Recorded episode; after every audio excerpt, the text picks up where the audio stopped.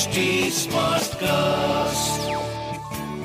You are listening to an HD Smartcast original.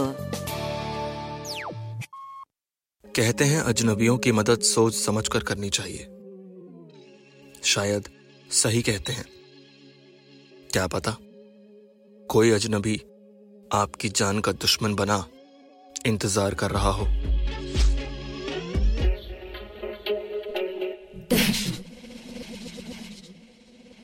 रात के ढाई बजे भी नवीन आज ऑफ़िस में लेट काम कर रहा था। सॉफ्टवेयर इंजीनियर होने का फ़र्ज़ जो निभाना था। दरअसल, कल एक कोड लाइव करना था। और नवीन हमेशा की तरह प्रोकैसिनेट करते करते आज फिर अकेला कोड के बग फिक्स करने में लगा हुआ था। टीम प्लेयर ना होना उसकी कमज़ोरी नहीं, आदत थी। ना कोई दोस्त, ना किसी से ज़्यादा बातचीत बस अपनी मर्ज़ी का मालिक था नवीन। माँ बाप ने पढ़ा लिखा कर इंजीनियर तो बना दिया था। पर उसका बचपन इतनी सख्ती और प्रोटेक्टिव एनवायरनमेंट में गुजरा कि पीपल स्किल कभी आई ही नहीं नवीन के अंदर। खैर लास्ट कोड लिखते हुए नवीन अपना लैपटॉप बैग उठाकर ऑफ़िस के पार्किंग लॉट में अपनी गाड़ी की तरफ़ जाने लगा। काफ़ी अंधेरा था और गिन चुन के दो चार गाड़ियाँ ही खड़ी थी। चलते चलते उसे अपने पीछे किसी के कदमों की बहुत महीन आवाज़ सुनाई दी। इग्नोर करना चाहा, मगर एक पल को पीछे मुड़कर देखने का विचार भी आया उसे। पर इससे पहले नवीन मुड़ता। उसे अपने कंधों पर एक हाथ महसूस हुआ, जिसने उसे लगभग डराते हुए मुड़ने पर मजबूर कर दिया। और नवीन के हाथ से इस दौरान गाड़ी की चाबी ज़मीन पर गिर गई। इस अंधेरे की हल्की रोशनी में जितना भी नवीन को नज़र आया उसने देखा कि एक लगभग 40-50 साल की उम्र वाला कोई आदमी पिलर के सहारे टिक कर नवीन की ओर देखकर कह रहा था सुनो मेरी थोड़ी मदद करोगे? अजीब सा चेहरा था उसका। आँखें मानो कई रात से सोई नहीं थी। चेहरे पर झुर्रियाँ, काले सफ़ेद बाल और होठ इतने सूखे, शायद जन्मों से नमी नहीं आई थी उन पर। नवीन उसे देखकर थोड़ा सकपका गया। एक तो इस आदमी ने ऐसे चुपके से नवीन को डरा भी दिया था। उस आदमी ने नवीन से आगे कहा, मेरे दाएँ पैर में मोच आ गई है। चल नहीं पा रहा हूँ। मुझे पास के हॉस्पिटल तक लिफ्ट दे दोगे? यही एक दो किलोमीटर की दूरी पर है, पारस हॉस्पिटल। नवीन ने अपनी गिरी हुई चाबी उठाते हुए कहा, माफ़ करना, मैं जल्दी में हूँ। आप अपने किसी जानकार को बुला लीजिए कॉल करके। उस आदमी ने कहा, फ़ोन नहीं है मेरे पास, और मैं किसी को जानता भी नहीं इस शहर में। अपनी गाड़ी से छोड़ दो मुझे, बड़ी मदद होगी। नवीन ने कहा कहा ना, मैं जरा जल्दी में हूँ। वैसे भी मेरा रास्ता दूसरी तरफ़ है। तुम कहो तो हॉस्पिटल से मदद बुला देता हूँ तुम्हारे लिए। बुरा इंसान नहीं था नवीन, पर इस वक्त उसे इस आदमी से दूर जाना ज़्यादा ज़रूरी लग रहा था। अचानक उस आदमी की आवाज़ की टोन बदलने लगी।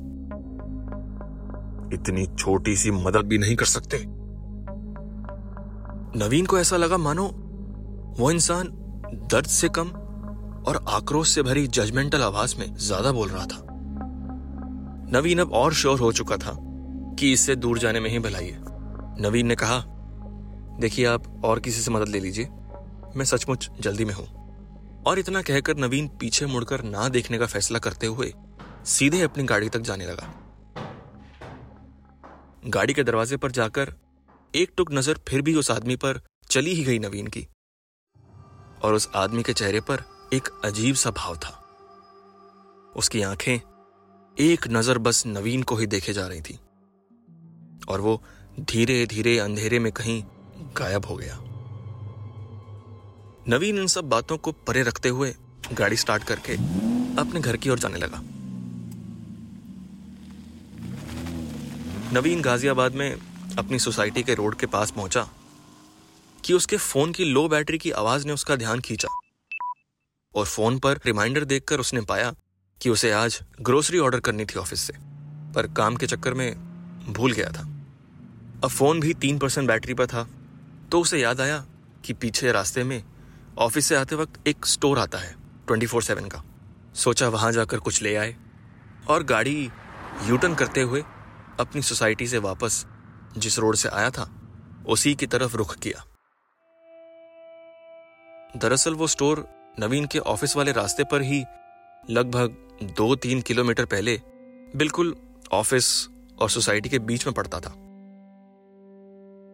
नवीन स्टोर पहुँचने ही वाला था कि उसने एक नज़र फ़ोन पर लिखी सामान की लिस्ट पर डालनी चाहिए कि अचानक गाड़ी के पीछे शीशे पर एक जोरदार आवाज़ ने उसे चौंका दिया। और नवीन ने अचानक गाड़ी के ब्रेक लगाकर देखा कि किसी ने बड़ा सा पत्थर शीशे में दे मारा था और वो शीशा बुरी तरह से क्रैक हो चुका था।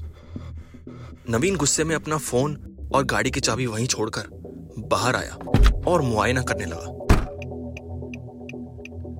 कांच के टुकड़े गाड़ी की बैक सीट में, कुछ रोड पर और कुछ डिक्की पर गिरे हुए थे। पार्किंग लाइट्स ऑन होने की वजह से ज़्यादा तो नहीं, पर कुछ कुछ नज़र आ रहा था कि कितना नुकसान हुआ था। नवीन सड़क के बीचों बीच खड़ा था। अपनी गाड़ी के टूटे शीशों को देखकर उसने गुस्से में सड़क के चारों ओर देखा और ज़ोर ज़ोर से कहने लगा, कौन है बे? बाहर आ साले, जिसने भी मारा है। बाहर आ। नवीन शीशे को करीब से देखने के लिए गाड़ी की डिक्की के पास गया और अचानक नवीन ने उस टूटे कांच में लाल बत्ती में चमकते हुए अपने चेहरे के अलावा एक और परछाई धीरे धीरे उसकी ओर बढ़ते हुए देखी। और नवीन ने तुरंत से उस परछाई के स्रोत को जानने के लिए पीछे मुड़कर देखा तो और कोई नहीं। वही सन की डरावना आदमी, जो नवीन को पार्किंग लॉट में मिला था। दौड़ता हुआ हाथ में भारी भरकम और बड़ा सा पाना लिए, नवीन की ओर उस पर वार करने आ रहा था। नवीन के शरीर ने तेज़ी दिखाते हुए उस जगह से किसी तरह अपने आप को हटाया और उस आदमी के वार से मरते मरते बचा। उस खून सवार सन की आदमी ने अपना पाना नवीन की गाड़ी की डिक्की पर दे मारा।